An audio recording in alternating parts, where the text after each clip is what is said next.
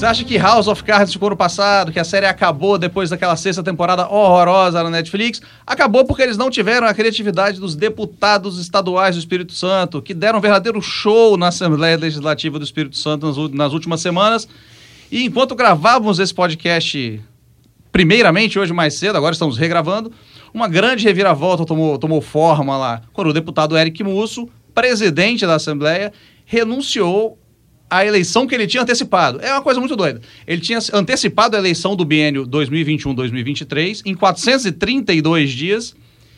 E agora, depois de muitos protestos, vamos entender mais aqui, aqui, o que aconteceu. Ele renunciou e por isso estamos aqui regravando. Eu sou Rafael Braz, estou com os colunistas de A Gazeta Vitor Vogas. Olá, pessoal. Beatriz Seixas. Oi, oi, gente. E Leonel Ximenes. Oi, gente, tudo bem?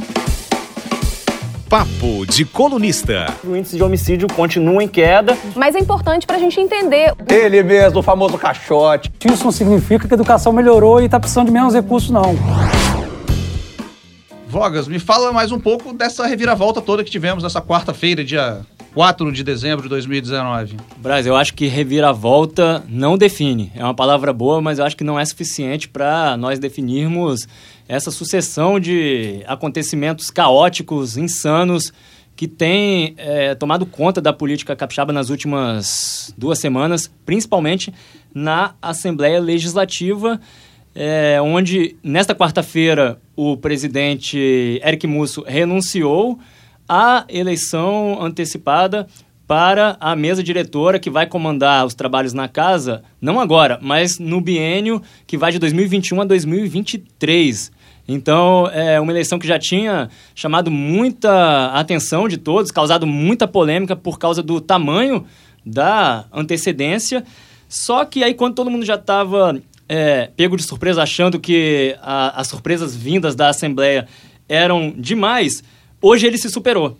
E em um ato que pegou a todos nós ainda mais de surpresa, assim como já havia sido a própria votação da mesa diretora na semana passada, Eric Musso e Companhia Limitada decidiram renunciar à eleição para o biênio 21-23. Isso mostra como a crise entre os poderes e o cabo de guerra na Assembleia são mais complexos do que nós imaginávamos. Mas antes, para todos entenderem como nós chegamos até este ponto, vamos fazer uma breve retrospectiva dos fatos.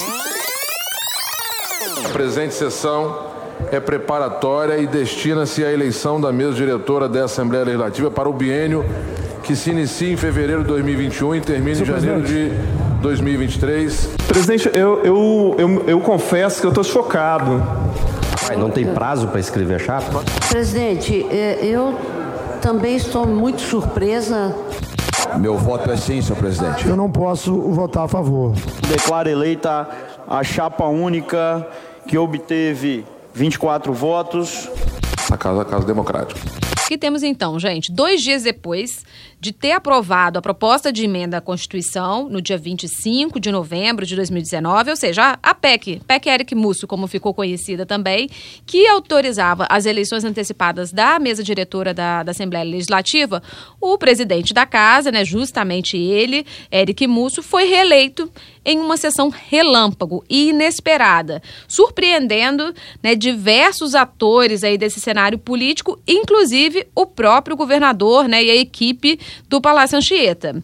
Ou seja, a eleição que estava prevista para acontecer lá em 2021, como o Rafael já tinha falado né, no início do programa, foi antecipada em 14 meses. E claramente esse episódio que foi tratado aí como uma manobra né, por parte do, do deputado, ele mostra quanto o Eric Musso ele tem poderes né, e como ele foi capaz de se articular para garantir essa eleição. Só que não parou por aí, não, né? Muitos fatos foram acontecendo, foram se desenrolando outras cenas. Uma delas, também bem emblemática, a saída do então líder do governo Casagrande, o deputado Enivaldo dos Anjos. E aí, se o assunto já estava quente, né? Ele ferveu nesta quarta-feira. Então, assim, considerando que tá tudo pegando fogo, Vogas, o que você me diz sobre a motivação dessa de toda essa treta, de tanta reviravolta que você já chamou até mais do que isso, né? É, por que, que Eric e os demais componentes da mesa resolveram desistir e renunciar? Bia, você falou de fogo, eu vou falar de panela de pressão. Pressão, eu acho que é a palavra-chave aqui para nós entendermos esse movimento, esse recuo de Eric Musso e seus aliados uh, na Assembleia.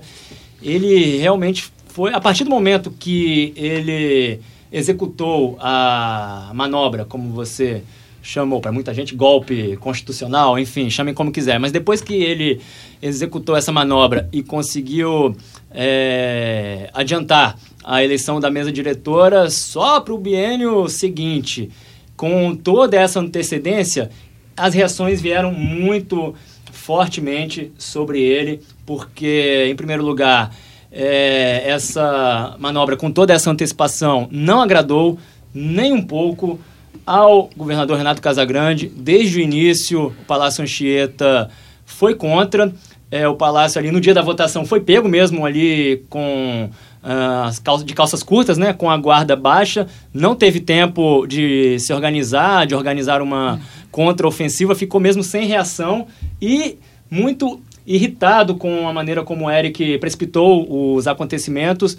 Nos bastidores, o governador Casagrande inclusive considera, tinha um acordo com o Eric Musso para que essa eleição fosse sim realizada antes de 2021, mas só no ano que vem. É, o Casagrande queria, no sonho dele, que o Eric só fizesse isso em agosto do ano que vem. E aí o Eric fez praticamente aí dois dias depois. E é, isso foi tomado pelo governador como uma quebra de acordo por parte do presidente da Assembleia. Então, o governo Casagrande ficou muito contrariado com esse movimento de Eric Musso e o grupo do presidente na Assembleia. E se não conseguiu e nem teve tempo para reagir no dia da eleição da mesa, nos dias subsequentes fez uma reação de bastidores muito forte. Eu conversei nesta quarta com um, um secretário é, de Estado, um, um, homem ali do governo Casagrande. Ele é, usou a seguinte expressão: essa eleição do Eric antecipada é ilegítima. O governo sempre considerou essa, essa eleição ilegítima, o governo nunca aceitou isso. Uma outra fonte governista, um deputado da base aliada de Casa Grande na Assembleia, usou uma expressão, uma outra expressão muito forte. Segundo ele, o governador estava com uma faca nas costas, uma faca cravada nas costas, colocada ali por Eric Musso. Então isso dá a dimensão de como é, o governo não digeriu bem, desde o início, é, essa eleição da mesa diretora, aí, conduzida, liderada pelo Eric, e, de fato, trabalhou fortemente nos bastidores para reverter é, essa situação.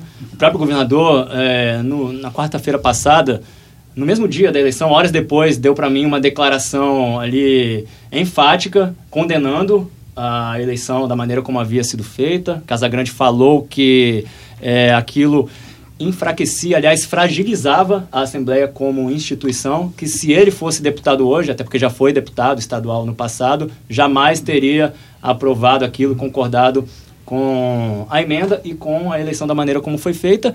Toda essa pressão somada ficou muito forte insustentável para Eric Musso, culminando com uma reunião que Eric realizou com outros deputados na manhã desta quarta-feira. Leonel traz aí alguns detalhes, bastidores sobre como foi esse momento. Exatamente, Vitor.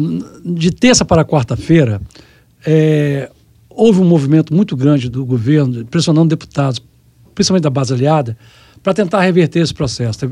No primeiro momento, tentar reverter a eleição da mesa diretora.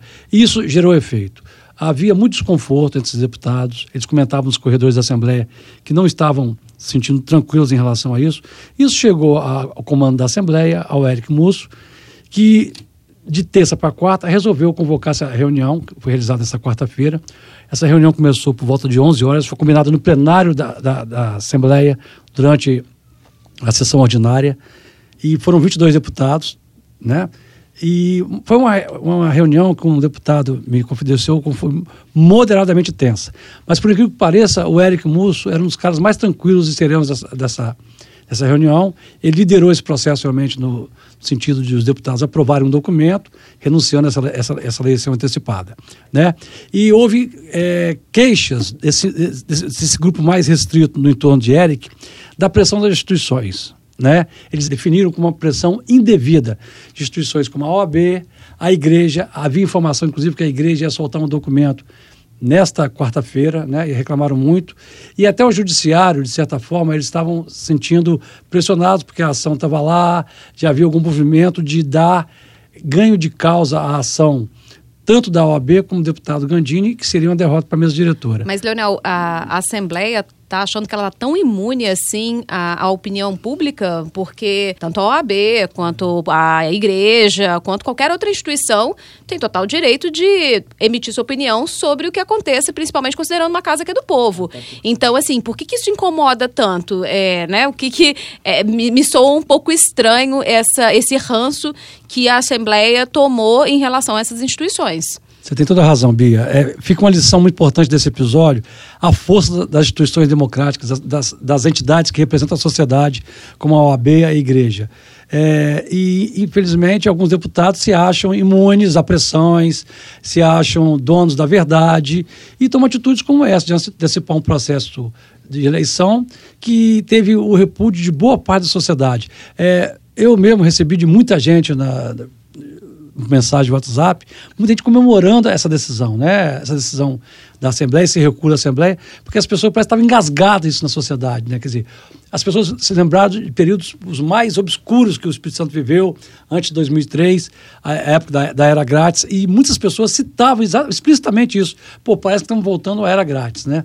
A, a mesa diretora tem horror a essa comparação, eles refutam isso, não gostam, mas o fato é que muita gente é, rememorou isso e disse que havia elementos muito semelhantes com aquela época. Ô, né, Leonel, só um parêntese, se me permite. Claro. Concordo com a analogia. É importante frisar, porém, que é, ela é, se aplica mais em relação aos expedientes políticos. É, até, que se prove, até que se prove o contrário, não há comparação possível entre a atual mesa diretora e o presidente Eric Musso com a era grátis do ponto de vista ético. No entanto, realmente, é, é, é no que se refere aí as estratégias, a, a maneira de operar politicamente, principalmente nesse episódio, aí sim guarda semelhança com é, Era Grátis, porque o próprio Grátis, é bom lembrar, em, no ano 2000, também chegou a antecipar a eleição da mesa diretora, visando a própria reeleição e perpetuação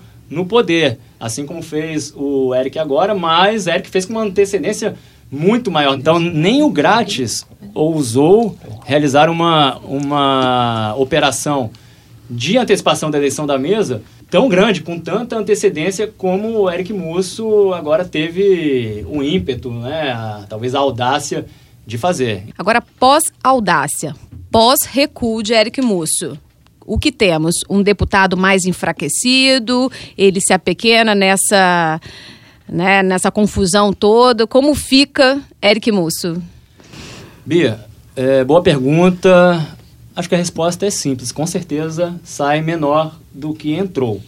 Tá? É, nós até comentávamos aqui entre nós nos bastidores como Eric Musso é um, um personagem político que é, contém uma certa dualidade. Por um lado, como presidente, enquanto estiver na presidência, talvez por isso, né, não queira largar esse osso, ele é muito forte. Vamos lembrar, né, bem rapidamente aqui, da força política, muitas vezes subestimada pela população, que concentra o presidente da Assembleia. Basicamente, ele tem um orçamento muito grande na mão para administrar com autonomia, ele tem mais de mil cargos, cerca de 800 e poucos cargos comissionados para distribuir entre os demais deputados, e mais importante de tudo, ele, ele tem o poder de definir a pauta de votações da Assembleia. É ele que define o que vai ou não vai ser votado. Se ele quiser, ele pode tanto ajudar o governo como travar os projetos importantes do Executivo. Só que esse personagem, por outro lado, é, se ele sai da Assembleia, ele fica muito menor. Ele, é, se ele atravessar a rua ali da Assembleia e for para o Shopping Vitória, certamente ele será, ele mal será reconhecido. Ele não superestimou um poder político, um capital político dele mesmo, será? Ele não, estava se achando um uma passo coisa... em falso, é, com é. certeza, Braz. Ele falou, cara, eu, sou, sou, eu tenho, eu posso, sim, eu quero, eu vou. É, e, e tropeçou ali nas próprias pernas, talvez. Sim, sim, um, um, passo em falso mal calculado, talvez mal aconselhado e tal. O fato é que se ele sai da Assembleia, atravessa a rua, ele mal é reconhecido. O que ele tem de poder dentro da Assembleia, ele tem de pouca popularidade fora ali dos limites, né, das dependências da casa. Só que é, ele achou que estava tão forte, né, politicamente, que poderia até peitar o governo, né, é, é, enfim, antecipando essa eleição, quebrar o acordo de bastidores com o governador, e que ficaria talvez por isso mesmo, talvez um pouco de inexperiência política. O Eric, vamos lembrar, tem só 32 anos, né, ele é muito jovem, apesar de ter chegado muito cedo à presidência, ele hoje é o segundo deputado mais jovem. Ele chegou à Assembleia com 27 anos chegou, e era o caçula na época, né? Chegou à presidência com 29. Hoje ele tem 32 anos. É, é o segundo mais jovem, só é, o Chambinho, o deputado Chambinho é mais novo que ele. Então, o que ele tem, o que tem mostrado de habilidade política e inteligência ah, nas articulações de bastidores, talvez ainda lhe falte em experiência, e aí, completando a resposta da Beatriz, de fato, ele sai menor, sai um pouco chamuscado aí, talvez, com o currículo manchado nesse episódio todo por conta da pecha de casuísmo que ficou, né? Essa manobra toda foi feita claramente, assintosamente, em benefício próprio, com a intenção dele e de seu grupo na Assembleia de se manterem no cargo, né? De se manterem na mesa, perpetuando-se assim à frente do poder legislativo. O Eric é muito promissor, assim, ele tem, eu acho que um futuro brilhante pela frente, é, é tem características que você vê ali um potencial uh, potencial para se tornar um grande líder político no Estado, mas esse episódio pode ficar ali como aquela é, mancha no currículo, no boletim, e pode até prejudicá-lo, quem sabe, futuramente. E se Casagrande parecia que tinha saído como perdedor no primeiro momento, talvez toda essa reviravolta é, mostre que Casagrande não está tão assim fora do jogo. No primeiro momento, ele marcou posição. Como eu disse, ele deu uma declaração dizendo: olha, não estou de acordo. É, Sou contra, assim, nas entrelinhas, não gostei nem um pouco. Não estou satisfeito com o presidente da Assembleia. Depois disso, ele não se manifestou mais sobre o tema, mas realmente moveu as peças dele ali nos bastidores, deputados. O Palácio jogou é, forte nessa questão o Casagrande chegou a se reunir pessoalmente com chefes dos demais poderes e instituições, chamou lá chefe do MP, chefe do Tribunal de Justiça no gabinete dele para falar não podemos né, admitir esse tipo de coisa, esse tipo de retrocesso, etc. E é, acho que sim, podemos considerar, pode se tornar talvez uma vitória de Pirro no futuro, dependendo de como o Eric vai contra-atacar, talvez, mas no momento sim, uma vitória do Casagrande, porque o governo mostrou força, né? O, a mensagem que fica é, olha, nós não vamos admitir esse tipo de coisa, é, não vamos admitir ser atropelados dessa maneira que por ninguém. O problema, Vitor, é que a gente pode considerar uma vitória ainda parcial, né? Porque a emenda à Constituição que antecipa a eleição da mesa diretora, ela continua em vigor. E isso é um problema que o governador vai ter sempre a administrar. A qualquer momento, esse grupo que está dominando a Assembleia pode resolver fazer uma nova eleição para a mesa diretora do bem 2021-2023. Nada garante que essa eleição será feita em fevereiro de 2021, né, como até então a Constituição preconizava. Porque Quer dizer, então, isso. essa ainda é uma barreira que o governo vai ter que remover. É porque a gente falou, eles renunciaram, eles renunciaram, a eleição, a eleição até o momento foi válida, a PEC está lá, a emenda está lá, né?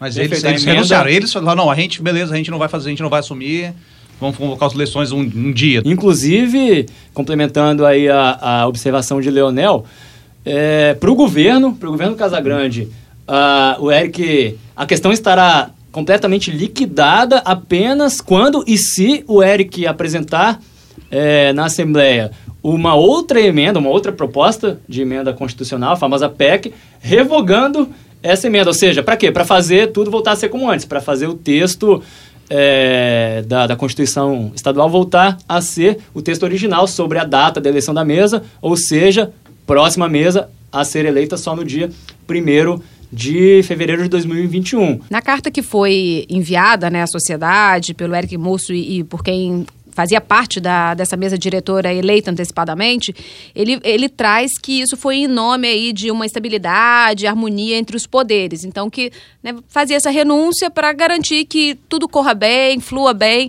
entre todos os, os poderes.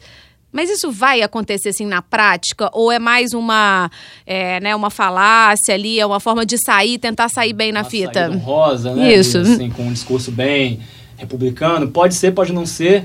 A conferir os próximos gestos, os próximos passos e movimentos do próprio Eric Musso. Eu acho que essa é, relação institucional entre os dois personagens, Casagrande e Eric, Eric Musso, e entre os dois poderes daqui para frente, vai depender muito dos próximos movimentos do próprio Eric Musso. Ele, na carta, realmente já fez um primeiro aceno importante. Aí, olha, eu tô afim de... Não vou mais causar dificuldade nenhuma para vocês. Mas, é, para o governo também, além da questão de tirar a, a emenda do caminho, é muito importante observar como será o comportamento do presidente da Assembleia nos próximos dias em relação às votações, aos projetos importantes do governo que estão, que já foram protocolados e estão em tramitação ali. O teste de fogo, inclusive, é o projeto de reforma da Previdência, né? Já foram, já passaram dois pela Assembleia nos últimos dias, mas tem ainda ligado à transição é, de como vão ser essas regras para os servidores estaduais. E aí a gente vai ver, esse projeto está para ser é, encaminhado à, à, Assembleia, isso deve acontecer no, nos próximos dias.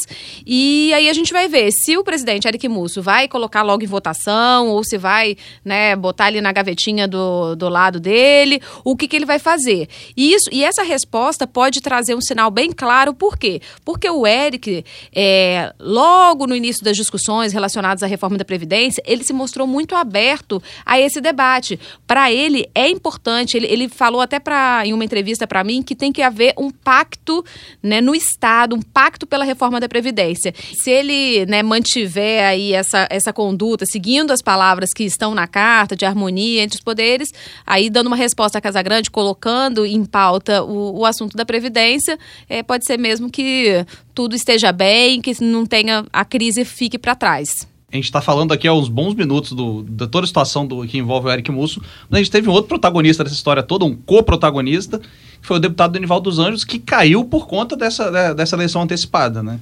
Sim, Braz, inclusive protagonista é outra palavra boa, porque na sessão da última segunda, logo após cair, ele caiu atirando e caiu fantasiado ali, vestido como se fosse um personagem de algum programa humorístico e é, protagonizou mesmo ali aquela sessão, dando um show à parte, mostrando um grande domínio de cena. Ele se vestiu com chapéu de palha, botas de cafeicultor, uma gravata e camisa vermelhas berrantes. É, quando todo mundo estava achando graça, dando risada, ele foi lá para a tribuna e, e, atacou né, os adversários, ou os novos adversários, inclusive muita gente dentro do governo que até o último sábado era liderado por ele na Assembleia. Ele era o líder do governo no plenário e por que foi que ele caiu, que ele foi destituído pelo governador Casagrande? Porque, é, digamos assim, por omissão, para resumir, porque nesse episódio da eleição a jato, relâmpago, do Eric Musso na quarta-feira da semana passada, o governo, como já dissemos, não queria aquilo, não teve muito tempo para reagir, mas no pouco tempo que teve, o governo tentou barrar a eleição da chapa do Eric. O governo pediu expressamente a Enivaldo, então líder do governo, oriente os deputados da base a não votarem na chapa de Eric, o que ele não fez. Enivaldo, como líder, cruzou os braços é, a versão dele é que ele não tinha mais o que fazer, porque já estava consumado, e até um aliado forte, é, muito forte do governo, o deputado Freitas, acabou entrando na chapa. Freitas, do próprio partido, do governador PSB, a versão do governo é outra. Aí, no final das contas, ele caiu por algo que não está nem de pé mais, né? Que é a eleição da mesa diretora. É. Mas e como ele fica nesse contexto agora? Que ele nem tem a liderança do governo, nem tem talvez, não sei, pode continuar tendo a simpatia de Eric Musso, né? Na questão da simpatia citada pela Bia, sem dúvida, com bem menos simpatia do governo em relação a ele, ele vai ter que repactuar, reconstruir essa relação com o governo Casa Grande, mas muito bem, surfando ali na Assembleia, muito bem na relação política com o próprio Eric Musso, de quem Enivaldo se estabeleceu como um dos principais conselheiros, tá? É, há até um conflito geracional. Eric, nós falamos, tem 32 anos. Enivaldo tem 69, mais que o dobro da idade de Eric. Mas é, eles desenvolveram uma simbiose. Enivaldo, hoje, ao lado do deputado Marcelo Santos, é considerado um dos principais conselheiros de Eric na Assembleia e um dos deputados mais influentes ali na administração da casa, junto ao presidente Eric Musso. Isso, com certeza, continuará. Ô, Vitor, é possível também que o próprio governo tenha a intenção de reconstruir essa relação com o deputado, o deputado Anivaldo dos Anjos, porque não é bom negócio ter Anivaldo como oposição, né? Ele é um cara estriônico, é, sabe se articular, sabe agir às sombras da política.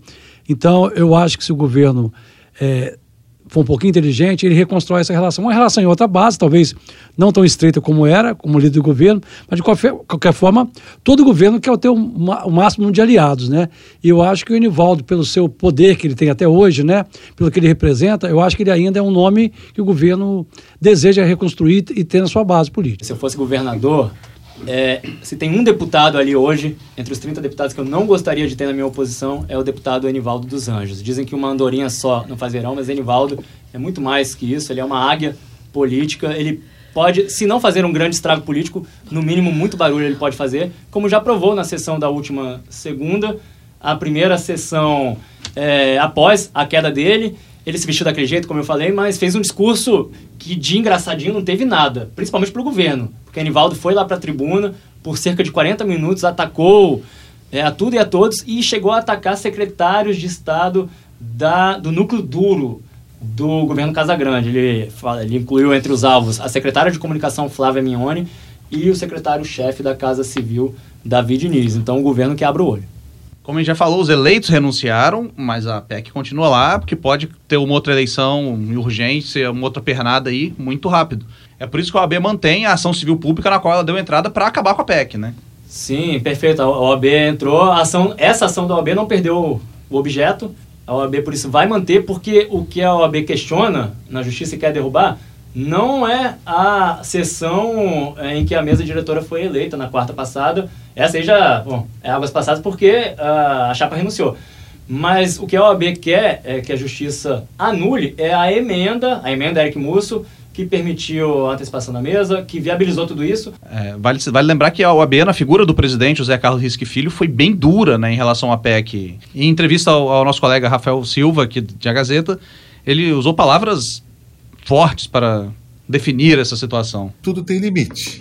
Nós podemos assim aceitar uma certa autonomia, que é legal, é legítima, entretanto, nos chamou a atenção essa questão um pouco esdrúxula, é, para não falar bizarra de você antecipar uma eleição em mais de 400 dias. Mas essa não é, essa ação que pode derrubar a PEC não é a única, né, Vogas? É, para completar, além dessa ação civil pública movida pela OAB, Nesta quarta-feira, quatro dos cinco deputados que não votaram na chapa do Eric, tudo bem, a chapa dele agora renunciou, mas só cinco deputados não tinham votado nela. Quatro desses deputados também resolveram entrar com mandado de segurança junto ao Tribunal de Justiça do Estado com o mesmo objetivo, pedindo Valeu. a anulação da emenda. É, são eles o Sérgio Majeski, do PSB, Dari Pagung, também do PSB, Irine Lopes, do PT, e Luciano Machado, do Partido Verde. E, por último, mas não menos importante, provocado pelo quinto deputado que não votou na chapa, Fabrício Gandini, a executiva nacional do partido dele, Cidadania, deve ingressar também com uma ação direta de inconstitucionalidade para derrubar essa emenda Eric Musso junto ao STF, gente. Então essa, esse embrólio pode parar até no Supremo. Então a gente vai ter muitos capítulos ainda, né? Espero que talvez não, não nos faça regravar o podcast novamente, porque é um trabalho danado. Mas agora vamos para o nosso próximo quadro. Fique de olho. Eu fico de olho, desta semana vai para a saga né, do supermercado Santo Antônio, em Guarapari. É, nestes últimos dias, houve uma grande reviravolta em relação a quem é o gestor, quem é que deve tomar conta é, desse, desse supermercado tradicional né, lá da, da cidade de saúde. E aí a justiça entendeu que o, a gestão da empresa de São Paulo ela não deveria mais comandar, e sim o dono anterior, né, que é o Jorge Zoen. E aí houve essa, essa decisão judicial, pelo menos liminarmente, e aí o seu Jorginho voltou né, para a gestão. E aí ele conversou comigo e disse que foi feito um verdadeiro estrago nesse período que ele ficou ausente, cerca de quatro meses. Ele deu uma entrevista exclusiva, é, que você pode conferir, inclusive, no, no site de, de A Gazeta, relatando né, que não tem mercadoria, que ele está muito preocupado até como é que ele vai reabastecer tudo isso para o verão, que é um período em que a, a cidade de Guarapari recebe milhares de turistas e o Santo Antônio acaba sendo né, um dos principais supermercados da cidade, são seis unidades lá em Guarapari. Então, assim, esse é um assunto que ainda vai ter muito desdobramento, até porque é, o próprio Creso, que é o empresário que foi destituído, ele já entrou na justiça com uma ação pedindo a retomada, a justiça até agora negou, e aí isso tudo vai ter um desenrolar e a gente vai ter que entender o quanto que o senhor Jorge vai conseguir reestruturar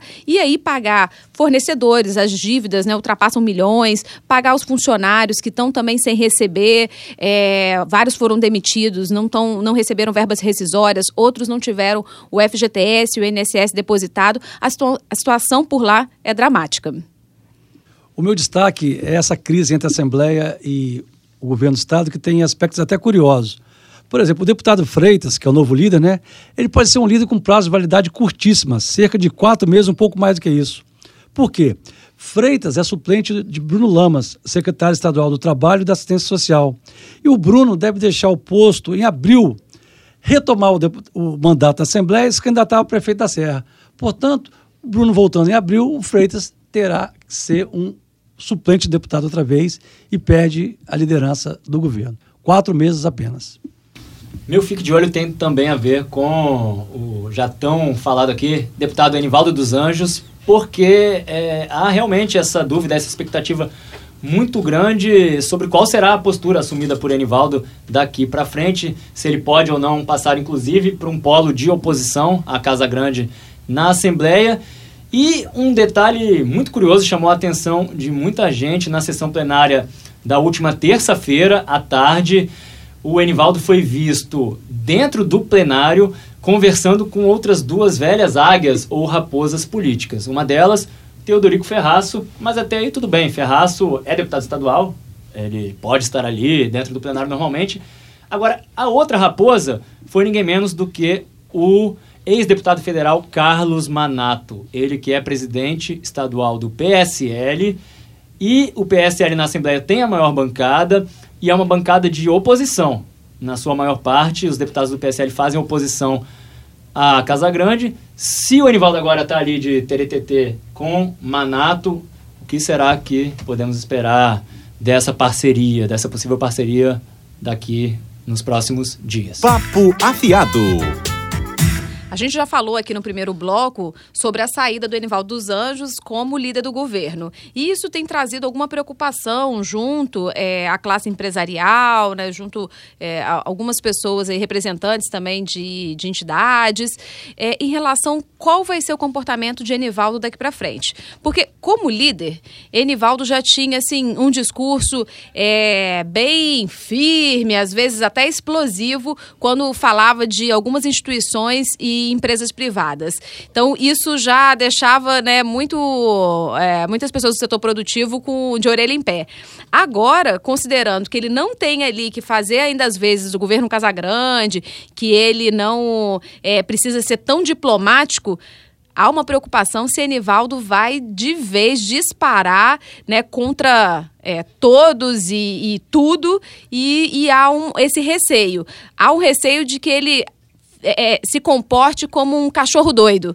E não sou eu que estou falando isso, gente. É o próprio Enivaldo que se autodeclara dessa forma. Eu sou cachorro doido. Não vem para cima de mim, não. Porque tem que ter capacidade e mandíbula mais dura do que a minha. Porque aqui é mandíbula de jacaré.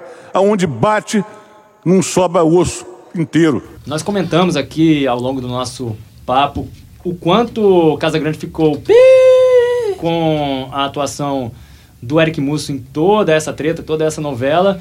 E isso ficou muito evidente, ficou muito transparente, inclusive do ponto de vista visual, na última segunda-feira, num outro evento político importante que aconteceu no Espírito Santo, que foi a posse do novo presidente do Tribunal de Contas do Estado, conselheiro Rodrigo Chamon. Casa Grande e Eric não estavam, como não estão se falando bem desde a eleição da mesa. E aí, nessa circunstância, por uma obrigação formal, protocolar, eles se viram lado a lado. Foram obrigados a dividir a mesa de autoridades do evento, se sentaram ali, para não dizer completamente lado a lado, separados por um só corpo. O do agora ex-presidente do Tribunal de Contas, Sérgio Abudib. Ficaram ali a meio metro de distância e a cara de poucos amigos de Casa Grande falou por si. Tem um projeto em regime de urgência da deputada Janete de Sá está aumentando o salário do governador do vice dos secretários.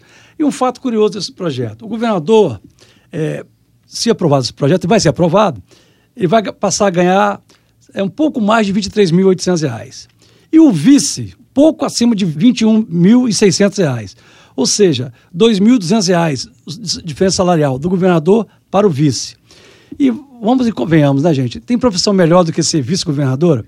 Deve, ter, deve dar tanto trabalho ser vice-governador, né? Para ganhar quase igual ao governador, que tem tanto trabalho. É um cargo que muita gente queria. Então é isso, meus amigos. Assistam Servant, série nova do M. Night Shyamalan, está na Netflix. O mestre das reviravoltas, hein, ó. Gostou? Ah, gostaram do gancho. A Beatriz gostou do gancho que eu sei. É o mestre das reviravoltas, diretor do Sexto Sentido, dirigiu sua primeira série agora. Está lá no Apple TV Plus, assistam. E semana que vem a gente volta com mais um Papo de Colunista. Valeu! Na próxima quinta-feira tem mais Papo de Colunista em agazeta.com.br e nas principais plataformas digitais. Trabalhos técnicos Leandro Rodrigues. Sonoplastia Davidson Borges. Edição Gabriela Martins. Edição executiva Abdo Filho. Direção geral Elaine Silva.